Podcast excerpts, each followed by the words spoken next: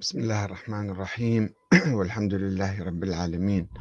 والصلاة والسلام على محمد وآله الطيبين. ثم السلام عليكم أيها الأخوة الكرام ورحمة الله وبركاته. السيد محمد باقر الصدر منهج خاطئ في التفكير والاجتهاد. إثبات إمامة محمد الجواد بحساب الاحتمالات. في الحقيقة آه، علماء الحوزة الدينية الشيعية آه، يركزون دراساتهم آه، حول الفقه بدرجة رئيسية. والفقه طبعا يحتاج إلى دراسة حتى يكون واحد مجتهد يحتاج إلى دراسة علم الأصول وعلم الرجال. وقليل ممن يدعي الاجتهاد في الحوزة يلجأ إلى دراسة علم الرجال أو علم الأصول. أو يقلد يعني في كثير من الأمور يقلد فيها الآخرين ولا يجتهد بنفسه في كل الأمور. وأيضا الاجتهاد يحتاج حتى الاجتهاد في الفقه يبنى على الاجتهاد في العقيدة والتاريخ. العقيدة ممزوجة بالتاريخ. أقصد عقيدة الإمامة الإلهية. ووجود الإمام الثاني عشر مثلا. هذه العقيدة آه، يحتاج تحتاج إلى دراسة التاريخ الشيعي وتاريخ أئمة أهل البيت بدقة حتى يستنبط الإنسان منها نظرية الإمامة الإلهية ثم يبني عليها. ونظرية الإمامة الإلهية في الحقيقة لا يمكن الإيمان بها بمجرد مثلا حديث الغدير. أو مثلا آه، بعض فضائل الإمام علي ثم ننتهي. ثم نقول كل شيء إذا يبتنى عليها ونقول بالإمامة الاثنى عشرية. لأن الشيعة حتى الذين قالوا بدلالة حديث الغدير على الإمامة وبالنص على الإمام علي مثلا هؤلاء افترقوا منذ القرن الأول والثاني الهجري. إلى زيدية يقولون أن النص صحيح على الإمام علي بعض الزيدية يقولون. هناك نص على الإمام علي ثم على الحسن والحسين ثم خلص ثم الإمامة في ذرية الإمام علي عموما أبناء الحسن وأبناء الحسين. الكيسانية من قبلهم قالوا بإمامة محمد بن حنفية وأولاده. ثم الإمامية الذين قالوا أن الإمامة بالنص تتسلسل إلى يوم القيامة ابتداء من محمد الباقر يعني وجعفر الصادق أيضا انقسموا إلى قسمين رئيسيين انقسموا انقسامات كثيرة ولكن هناك آه، آه، قسمين رئيسيين هما الاثنى عشرية والإسماعيلية. الإسماعيلية يمتدون بالإمامة إلى اليوم عندهم أئمة معاصرون وهم طبعا فرق الإسماعيلية نزارية ومستعلية وفرق متعددة. عندهم أئمة ظاهرون وأئمة متخفون غائبون أيضا. لا نتحدث عن هؤلاء الآن نتحدث عن آه، الموسوية الاثنى عشرية. الموسوية الاثنى عشرية آه، آه، واجهوا عدة مشاكل عدة تحديات صعبة. منها موضوع البداء أن الإمام الصادق مثلا عين إسماعيل ثم مات في حياته. الإمام الهادي عين سيد محمد المدفون في بلد ثم مات في حياته. هذه مشكلة كبيرة هزت نظرية الإمامة ودفعت بعضهم إلى التشكيك فيها وانسحاب من أدى والكفر بنظرية الإمامة. وأيضا واجهت هذه النظرية عقبة كأداة أخرى هي صغر عمر بعض الأئمة. مثلا الإمام الجواد أبوه الإمام الرضا تركه في المدينة وعمره ثلاث سنوات ذهب أربع سنوات مع المأموم مع المأمون ثم توفي في مشهد في خراسان. فهنا حدثت مشكلة أنه كيف يكون هذا محمد الجواد طفل صغير عمره سبع سنوات إمام بعد الرضا؟ الذين قالوا بإمامة الرضا الذي أشاد إمامة الرضا لأن كان في محل شك مع الواقفية. ومع أخوة الإمام الرضا الذين أنكروا إمامته آآ هناك شخص اسمه يونس بن عبد الرحمن، هذا بقوة يعني أكد وأشاد وأسس إمامة علي بن موسى الرضا، هذا فوجئ قال كيف الآن واحد طفل صغير عمره 7 سنوات يصبح إمامًا؟ هذا مو معقول، أولًا كطفل محجور عليه، الشيء الثاني طفل بعده جاهل يعني لا يعلم شيء، من أين علم هذا الإمام هذا الطفل؟ فهناك مسألتان. كان في كانت في إمامة الجواد، أولًا صغر عمره وبعده مو مكلف شرعًا. لا يصلي لا يصوم لا يحج لا يزكي، مو مكلف يعني بعده مو ناضج مو بالغ. والشيء الثاني إذا افترضنا هو صار إمام أو بعدين راح يصير إمام مثلًا كما قال بعضهم، اختلفوا يعني تنازعوا الشيعة فيما بينهم، آآ إذا افترضنا هذا راح يصير إمام بعدين، من أين علمه؟ من أين يأتي علم هذا الإمام؟ أبوه ما علمه 3 سنين وتركه وراح. فعلمه يأتي من الله ينزل عليه من السماء العلم، ملائكة تعلمه تنزل عليه يعني أو ينزل عليه وحي، كيف؟ يقرأ يكتب يدرس بعدين، هذا كان موضوع خلاف، وتشكيك أيضًا بإمامة الجواد لأنه ما يصير طفل صغير. أبوه ما ما مضى معه وقتًا حتى يعلمه يعلمه، فكان في نزاع، ثم نفس الشيء تكرر ابن الجواد اللي هو علي الهادي، أيضًا توفي الجواد عمره 25 سنة، وعلي الهادي عمره 8 سنوات، نفس الشيء حصل، أو محجور عليه ووصي عليه، الإمام الجواد حط وصي على الهادي أنه لمن يكبر أعطوه أمواله، أمواله ما يقدر يتصرف بيهن، هذا موجود في التاريخ الشيعي، أي واحد يقرأ كتاب مثلًا فرق الشيعة أو كتاب المقالات والفرق لسعد بن عبد الله الأشعري القمي وفرق الشيعة النوبختي يدرك النزاع اللي صار حول إمامة الجواد والهادي. فهنا عندنا صار عندنا قضيتين، أولًا إثبات موضوع الإمامة. الإمامة الإلهية لأئمة أهل البيت، هذا موضوع ما يبحثوا عادةً بالحوزة. ما يبحثوا بعمق. يمكن يقرأ له كم صفحة فد كراس فد كتاب واحد يقرأ سريع يمشي ولكن لا يدرس ولا يبحث من أين جاءت نظرية الإمامة الإلهية وما هي أدلتها. كيف نعرف الإمام بعد واحد بعد واحد؟ هذا موضوع جدا مهم. يطفرون عليه لأنه صعب ويعني خطير لو توقفوا عليه نظرية الإمامة تروح. وهم يقولون لا يوجد أي نص على زين العابدين ولا أي وصية عليه فضلا عن بقية الأئمة نفس الشيء. هلأ بعض الكثير من الدارسين في الحوزة الذين يجب عليهم حتى يصبحوا مجتهدين ومراجع مثلا أن يدرسوا نظرية الإمامة العقيدة مالتهم هذه. اللي يبتني عليها مثلا أخذ كلام الأئمة حجة مثلا. وإلا إذا إحنا ما نعرف الأئمة حجج الله أو منصوص عليه من الله كلامه يصبح كلام أي عالم كلام أي مجتهد مو حجة يعني علينا نأخذه. ننظر فيه مو نأخذه بسرعة. فكيف يمكن واحد يكون مجتهد وما يدرس عقيدته؟ معظم الذين يدعون الاجتهاد في النجف وفي قوم لا يدرسون عقيدتهم. وبالخصوص لا يدرسون موضوع إمامة الجواد لا يحققون فيها ولا يجتهدون.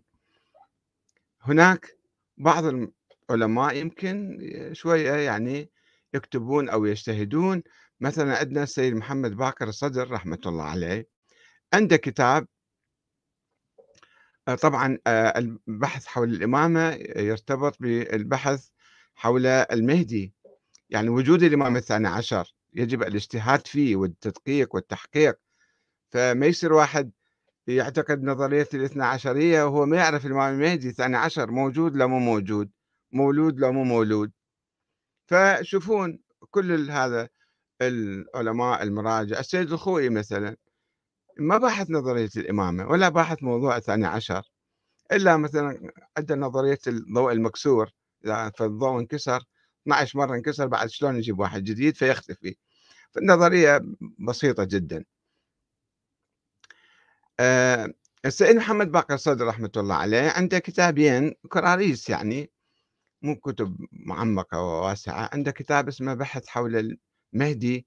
كتبها مقدمة إلى الموسوعة المهدوية للسيد محمد محمد صادق الصدر. وعنده كتاب اسمه بحوث حول الإمامة. آه، أو حول الولاية. آه، بحث حول الولاية آه، يحاول بهذا البحث طبعا يتحدث عن الولاية ويجي على موضوع إمامة الجواد. موضوعنا اليوم إمامة الجواد. شلون وكيف السيد محمد باقر الصدر يثبت إمامة الجواد رغم المشكلتين أو الإشكالين الرئيسيين اللذين كان يتوجهان عليه؟ كان في زمن الإمام الجواد نفسه يعني. فرق الشيعة وسواهم فرق. الفرقة اليونسية تابعة ليونس بن عبد الرحمن الذي رفض الاعتراف بإمامة الجواد وراح إلى أخ الإمام الرضا أحمد مثلا آمن به. هذا الكتاب مطبوع عدة طبعات الطبعة الخامسة سنة 1422 هجرية من دار التعارف للمطبوعات. ففي صفحة 79 آه، يتحدث تحت عنوان الإمامة المبكرة. شلون صار الإمام آه، الجواد إماما؟ المفروض في السيد محمد باقر الصدر رحمة الله عليه أن يلجأ إلى التاريخ ويلجأ إلى علم الكلام ويلجأ إلى مثلا الروايات الأحاديث الوصايا النصوص. هذه اللي تثبت مثلا ويحل مشكلة الصغر ومشكلة آه، مشكلة العلم بطريقة يعني علمية ولكنه لم يفعل ذلك. وإنما شوفوا شلون يستعرض. إحنا أنا أحاول آه، أستعرض كلامه آه، يعني ملخصا. بالحقيقة هو كلام ربما يكون مطول. أهم النقاط مالته راح أعرضها عليكم وشوفوا شلون بأي طريقة يفكر لكي يثبت إمامة الجواد. عنده نظرية جديدة أو منهج جديد في التفكير والاجتهاد مسميه حساب الاحتمالات. حساب الاحتمالات يعني فرضيات عديدة يفترضها هاي الفرضية خاطئة هاي الفرضية مو صحيحة هاي الفرضية مو ممكنة هاي الفرضية آه، مستحيلة. إذا فهاي الفرضية اللي إحنا نقولها أنه هو صار إمام. فيقول في كتابه بحث حول الولاية تحت عنوان الإمامة المبكرة يقول الإمام الجواد الذي قدر الله سبحانه وتعالى أن يكون نفس آه وجود هذا الإمام على خط حياة أهل البيت دليلا وبرهانا على صحة العقيدة التي نؤمن بها نحن بالنسبة لأهل البيت عليهم السلام. هو هو يمكن هذا يكون دليل معاكس ناقض أنه طفل صغير ما ما متعلم ما أبوه عاف وراح هذا ينسف نظرية الإمامة. ولكن السيد محمد باقر الصدر بناء على المعلومات السابقة اللي عنده ودفاع عن نظرية الإمامة يعتبر لا هذا هو دليل على آه، أنه هاي العقيدة صحيحة. خلينا نشوف شلون. يقول لأن الظاهرة التي وجدت مع هذا الإمام هي ظاهرة تولي الشخص للإمامة وهو بعد في سن الطفولة. على أساس أن التاريخ يتفق ويجمع على أن الإمام الجواد توفي أبوه وعمره لا يزيد عن سبع سنين. ومعنى هذا أنه تولى زعامة الطائفة الشيعية روحيا ودينيا وعلميا وفكريا وهو لا يزيد عن سبع سنين. هذا ادعاء طبعا يدعي الآن هو. أنه تولى من يقول لك تولى زعامة طفل صغير شلون يتولى؟ ولا تولى ولا قدم أي شيء في المجالات لا روحيا ولا دينيا ولا فقهيا ولا فكريا ولا علميا. ولكن هو لا يفترض الآن.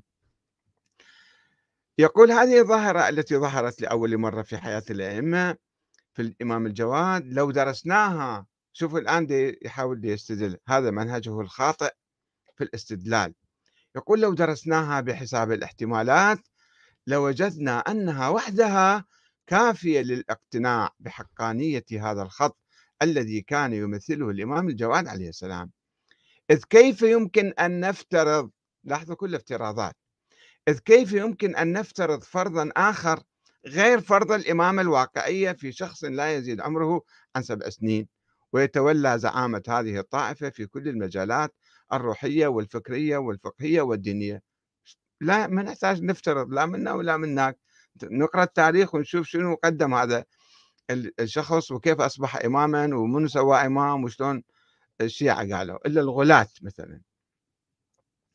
يقول في هذا الموضوع سيد محمد باقر الصدر يقول لا مجال للافتراض أن الطائفة لم يتكشف لديها بوضوح هذا الصبي أنه هذا طفل صغير. ما نفترض هذا الشيء؟ من نقول لك ما تفترض؟ هذا هذا فرض واقع. يونس بن عبد الرحمن الذي أشاد إمامة الرضا رفض الاعتراف بإمامة الجواد وقال هذا طفل صغير. هو جماعته صار فرقة يونسية يسموها أتباع يضيف محمد باقر الصدر لأن زعامة الإمام في أهل البيت لم تكن زعامة محوطة بالشرطة والجيش وأب يعني في ناس غلاة خياليين مثاليين خرافيين آه، يلتفون حول أي واحد ويدعون له الإمامة. ما يصير دليل هذا. آه، يقول آه، إمام أهل البيت كان مكشوفا أمام الطائفة وكانت الطائفة بكل طبقاتها تتفاعل معه من وين جبت الكلام هذا؟ وكانت الطائفة بكل طبقاتها. لا بالعكس اختلفوا عليه وتعاركوا وضربوا بوكسات بعضهم بالحل بوكسات بالتاريخ يذكر ذلك. فما كان في موضوع اتفاق هو إلا بعدين إجوا الاثنا عشرية اعتبروا هذا يعني فعلا موجود إمام وصار آه، آه، إمام عندهم. وإلا لو درسنا التاريخ الشيعي هذه المشكلة هنا أن علمائنا وطلبتنا ومدارس آه، مراجعنا ما يدرسون التاريخ الشيعي حتى يعرفون شنو كان حول ماذا جرى حول الإمام الجواد.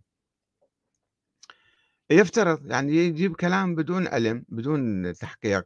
وكانت الطائفة بكل طبقاتها تتفاعل معه مباشرة في مسائلها الدينية وفي قضاياها الروحية والأخلاقية. كلام شعر يعني. آه، إلى أن يقول إذن فقد قضى الإمام الجواد آه، أكثر عمره أو كل أمره وهو على المسرح وهو مكشوف أمام المسلمين أمام مختلف طبقات المسلمين. طيب مكشوف طيب ثم ماذا؟ وشنو الإنتاج مالته؟ ما عنده إنتاج شيء يعني. يبقى افتراض آخر وهو افتراض أن المستوى العلمي والفكري للطائفة وقتئذ كان يعبر عليه هذا الموضوع. كان بالإمكان على المستوى الفكري والعقلي والروحي للطائفة. ناس بسطاء يعني سذج أقصد أن تصدق هذه الطائفة بإمامة الطفل. وهو ليس بإمام وسبي إمام هذا أيضا مما يكذبه الواقع التاريخي لهذه الطائفة وما وصلت إليه من مستوى علمي وفقهي. لا لا يا سيد محمد باقر الصدر الطائفة أو فرق من الطائفة وأعمدة وشيوخ الطائفة رفضوا الاعتراف بإمامة الجواد. فيأخذ أشياء مسلمات بالعكس يعني. لو واحد شوية يبحث بالتاريخ يكتشف أنه كان في محل نزاع.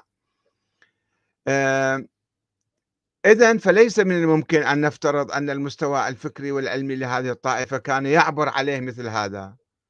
مو ما عبر على الطائفة عبر على مجموعة من الغلاة الذين مثل مثل الصوفية. الصوفية عندهم بعض زعمائهم أطفال ويعتبرهم ذولا قادة الفرق الصوفية.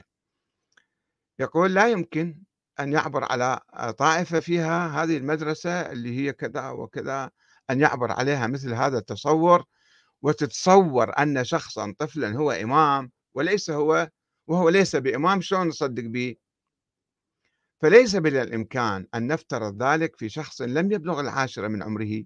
وكيف يستطيع أن يقنع بإمامته كذبا طائفة وهو مكشوف أمامها؟ كان محل شك ومحل رفض ومحل نزاع وما كان في إجماع ولا اتفاق عليه. لولا دعم الخليفة المأمون بعد ذلك عليه وتقريبه و... مثل هذه المدرسة لا يمكن أن نتصور فيها أن تعقل عن حقيقة طفل لا يكون إماما. كلها افتراضات.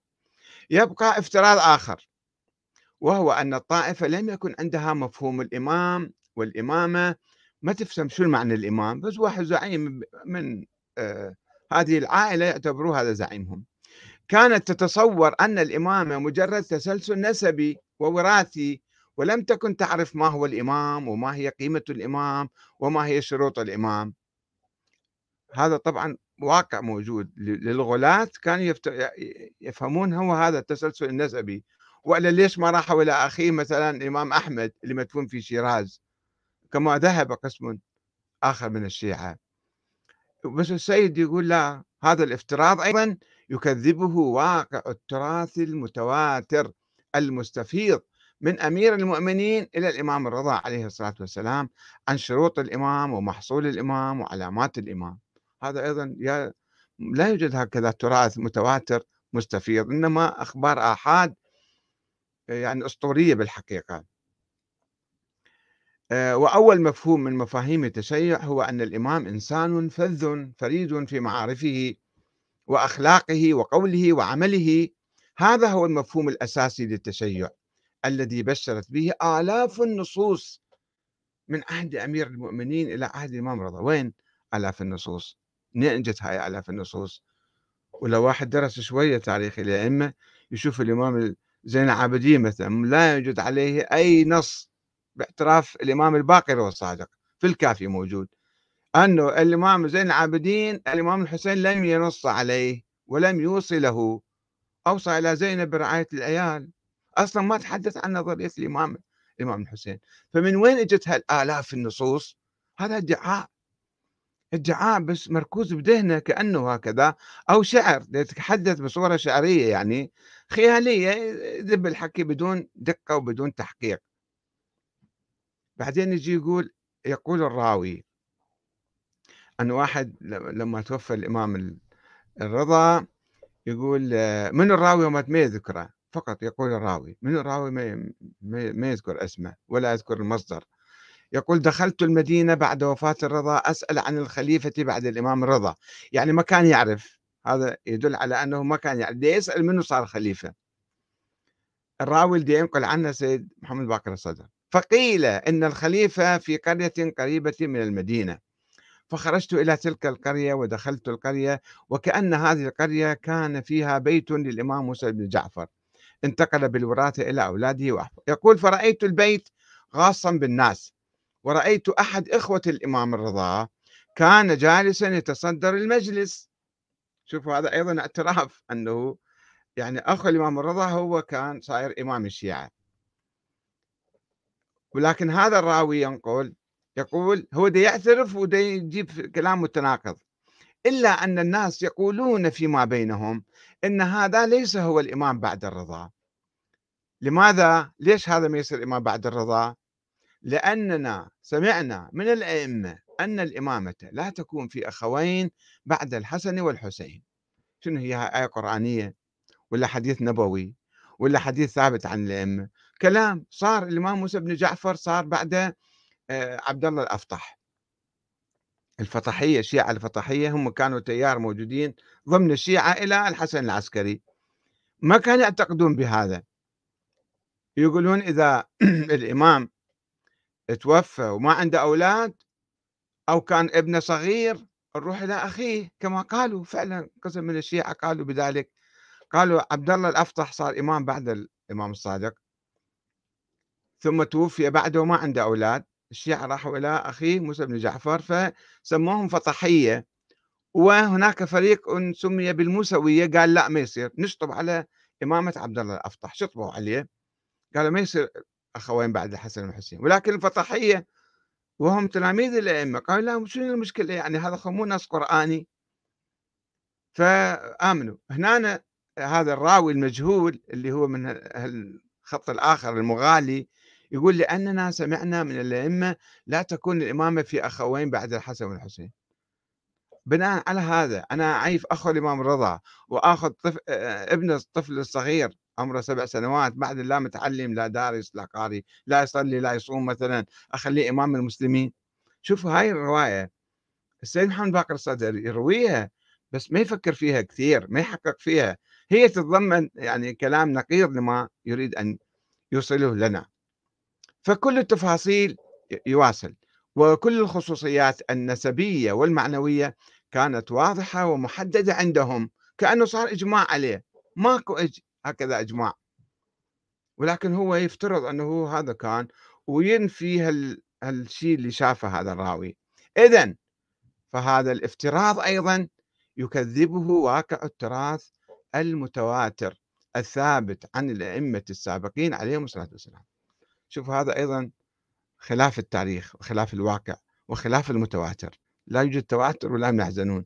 في خط معين آه، مال إلى آه، الجواد ورفض الإيمان بالإمام أحمد. وقسم آخر من الشيعة رفضوا الجواد وراحوا إلى أحمد.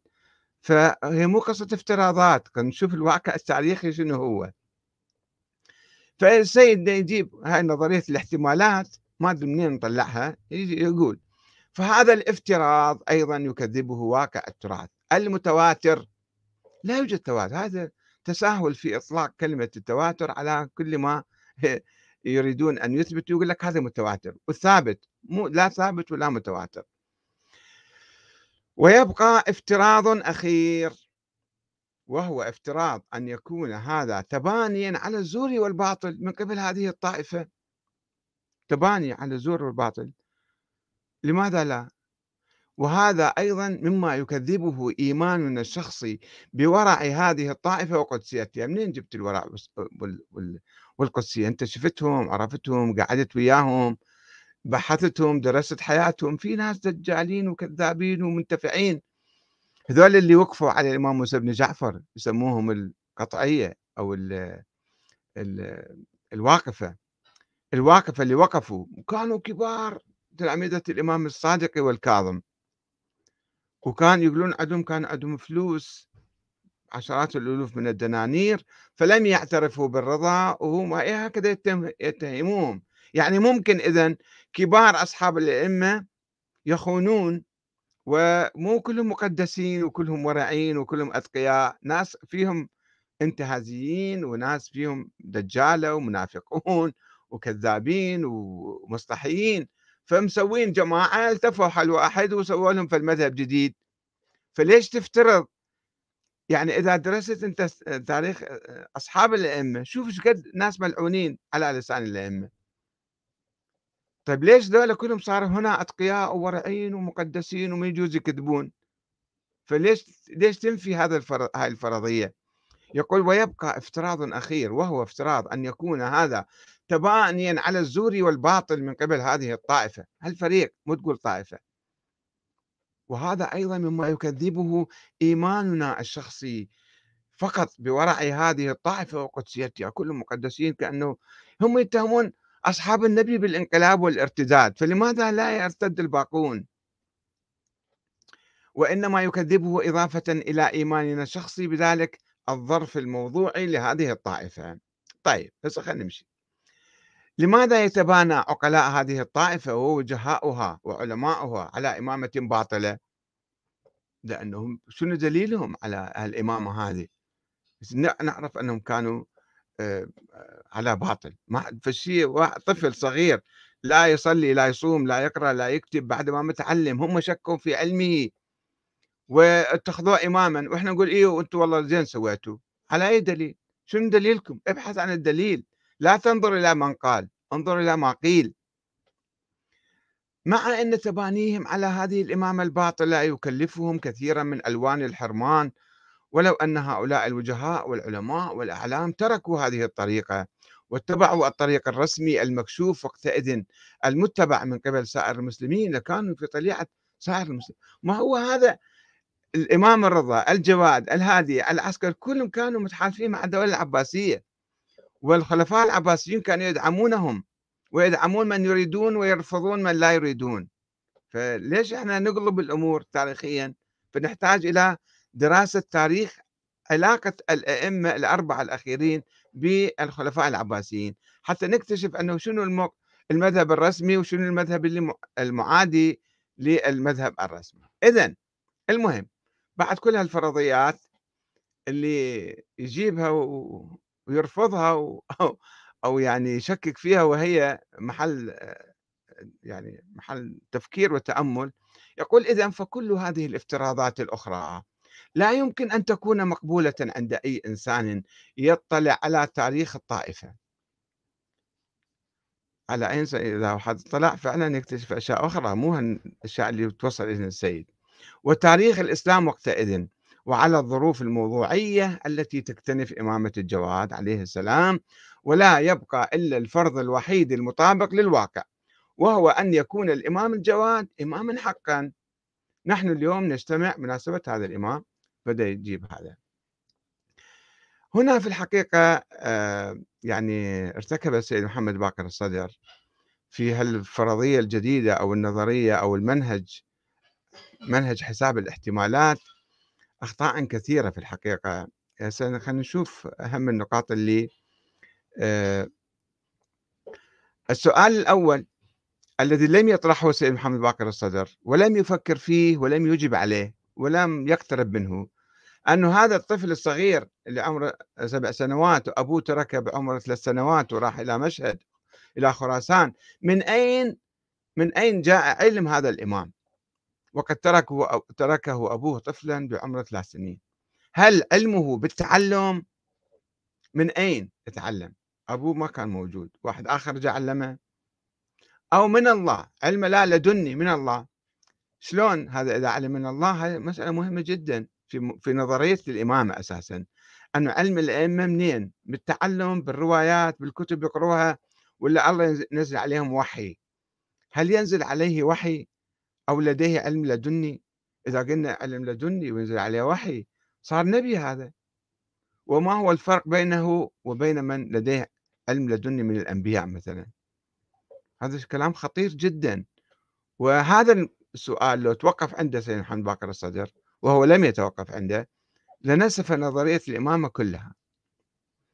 اثنين الصدر لم يراجع التاريخ الشيعي ولم يقرأ حتى كتاب فرق الشيعة للنوبختي حسب ما يبدو من كلامه والله أعلم. أو كتاب مثلا المقالات والفرق. ليعرف اختلاف الشيعة حول الجواد وإنكار إمامته لصغر سنه. هذا ثابت في التاريخ الشيعي. بس السيد ما أدري إما قاري أو أو ما قاري ودي عبرة. ما ما يقول أنه لا يقول كلهم الطائفة كلها أقرت بإمامة هذا الطفل. ثلاثة ولم يبحث نظرية الإمامة من أساسها وأدلة ثبوتها وطريقة انتقالها من واحد إلى آخر بالنص بالوصية بشنو؟ بالمعاجز مثلا الأسطورية.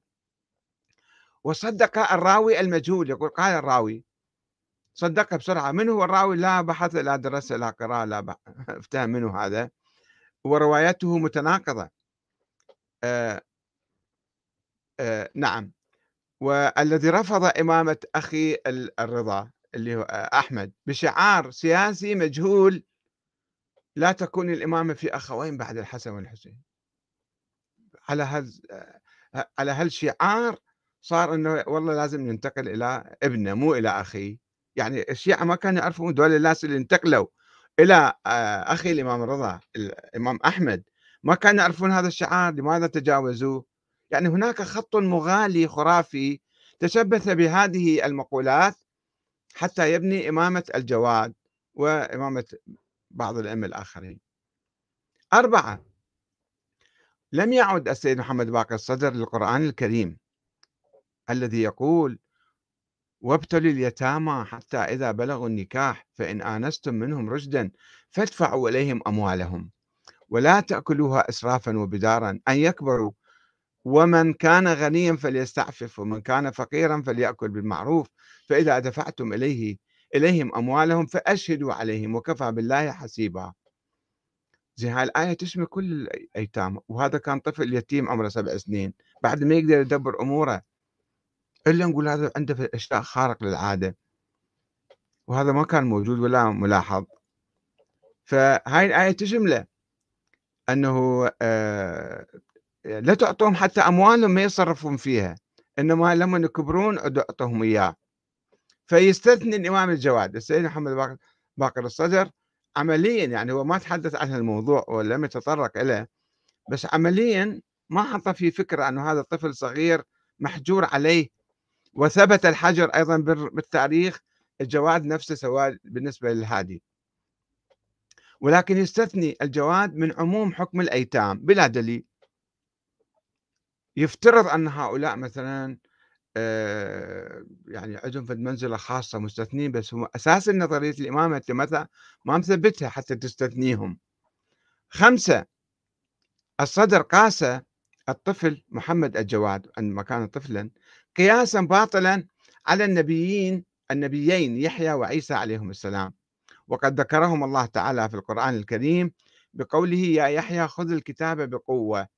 وآتيناه الحكم صبيا. الله بالقرآن قال هذا النبي هو طفل صغير إحنا أعطيناه الحكم صبيا. ما قال على الأنبياء السابقين حتى النبي محمد ما كان هالشكل. النبي محمد لما كان طفل صغير ودور مرضع يرضع مع آه، حليمة السعدية ما كان عنده القدرة على التمييز وقدرة على لما صار عمره 40 سنة عد الله سوى نبي. والنبي الآخر نبي عيسى قال إني عبد الله آتاني الكتاب وجعلني نبيا. هذا أيضا القرآن أثبت ذلك. وما يجوز نقيس إحنا أي شيء والمبدأ المعروف عند الشيعة الجعفرية بناء على حديث الإمام الصادق أنه القياس ليس من مذهبي القياس وأول من قاس إبليس. طيب هذا قياس. قياس باطل بدون دليل. بينما لا توجد أي آية أو حديث على الجواد وابنه الهادي الذي ورثه وهو ابن ثمانية أعوام وما يقال عن ابن العسكري المفترض اللي يقولون أيضا هو عمره خمس سنوات. طيب هذا طفل صغير شلون أنتم تعتبروه إمام؟ شلون تعتبروه راشد؟ شلون تعتبروه يعني له حق التصرف بأمواله ودا يفتي ودا يقود الأمة الإسلامية؟ فهل الله سبحانه وتعالى عين هذا الطفل الصغير عمره سبع سنوات. إماما على الأمة الإسلامية والبقية تصبغ الخلافة من عنده. هذا يحتاج بحث تاريخي يحتاج بحث عقائدي بحث كلامي حتى نعرف نظرية الإمامة آه، ما هي حقيقتها. قلت لكم نظرية الإمامة هي نظرية مثالية خيالية قائمة على تأويلات تعسفية للقرآن الكريم وعلى أحاديث موضوعة وعلى أساطير يسموها معاجز. هم يقولون لا توجد على الأئمة كل الأئمة وصايا أو نصوص وإنما بالمعاجز. بالمعاجز نسوي نظرية الإمامة. طيب وبعدين واجهت النظرية طفل صغير محجور عليه من الله تعالى وأيضا آه، ليس لديه علم. أبوه ما معلمه عايفة ورايح تاركه. فكيف يصبح هذا إماما؟ لو ندرس هذه القضية هذا الموضوع فقط سوف نكتشف أن هذه النظرية نظرية مختلقة مو نظرية أهل البيت. أه وبعدين هاي النظرية وصلت إلى طريق المسدود وانقرضت وبعدت وانتهت. لما الإمام الحسن العسكري توفى وقال أنا ما عندي أولاد ولم يتحدث عن أه الإمامة ولا عن وجود ولد له. ثم اختلقوا له ولدا وقالوا هو غائب وهو على قيد الحياة حتى اليوم وما حد ما شافه اللطيف أنا ما حد ما شاف هذا الإمام مع ذلك يقولون باقي هو على قيد الحياة. بناء على ماذا؟ إذا أنت ما شايف واحد تعتقد أنه حي شلون؟ بركي مات بناء على نظريات كلامية نظريات فلسفية. افتراضات كلها فرضيات. فنظرية الإمامة هي فرضية ونظرية الوجود الإمام الثاني عشر فرضية. ثم لماذا يصر عليها المراجع والعلماء والآن يروجون لها؟ النص هذا للسيد محمد باقر الصدر بينتشر في الفيسبوك أنه والله إثبات إمامة الجواد أحقية الإمام الجواد. شنو المصلحة؟ في واحد قبل 1300 سنة كان أه وسواء كان إمام ولا ما كان إمام منصوص عليه شنو منو يستفيد من هالكلام؟ الذي يستفيد هم الذين يدعون وراثة الإمامة. اللي هم المراجع. يقول إحنا مراجع إحنا نواب الأئمة نواب الإمام المهدي ونحن ولاة أمر المسلمين ونحن الحكام الشرعيون ونحن آه يعني نواب هؤلاء الإمام هذا الإمام. فيقولون نحن عندنا ولاية على الناس ولاية روحية ودينية وسياسية. ويعني بالتالي يفرضون ديكتاتورية دينية على الأمة وعلى الشيعة باسم الإمام المهدي وباسم الأئمة السابقين وكلها فرضيات. يعني الإمام المهدي مو موجود ولا أحد شافه حتى يعطيهم نيابة عامة أو نيابة خاصة ولكنهم يفترضون. كلها بادين هل الدكتاتورية مالتهم بين قوسين الدينية هي لا دينية. بانية على مجموعة فرضيات وهمية وخيالات والسيد محمد باقر الصدر يفلسف الموضوع بنظرية حساب الاحتمالات كأنه جاي فتح جديد يعني. وإلا لو بحث الموضوع كلاميا وتاريخيا وعقائديا ليكتشف كل هاي النظرية ما لها أي أساس آه، بالدين ولا في فكر أهل البيت عليهم السلام. والسلام عليكم ورحمة الله وبركاته.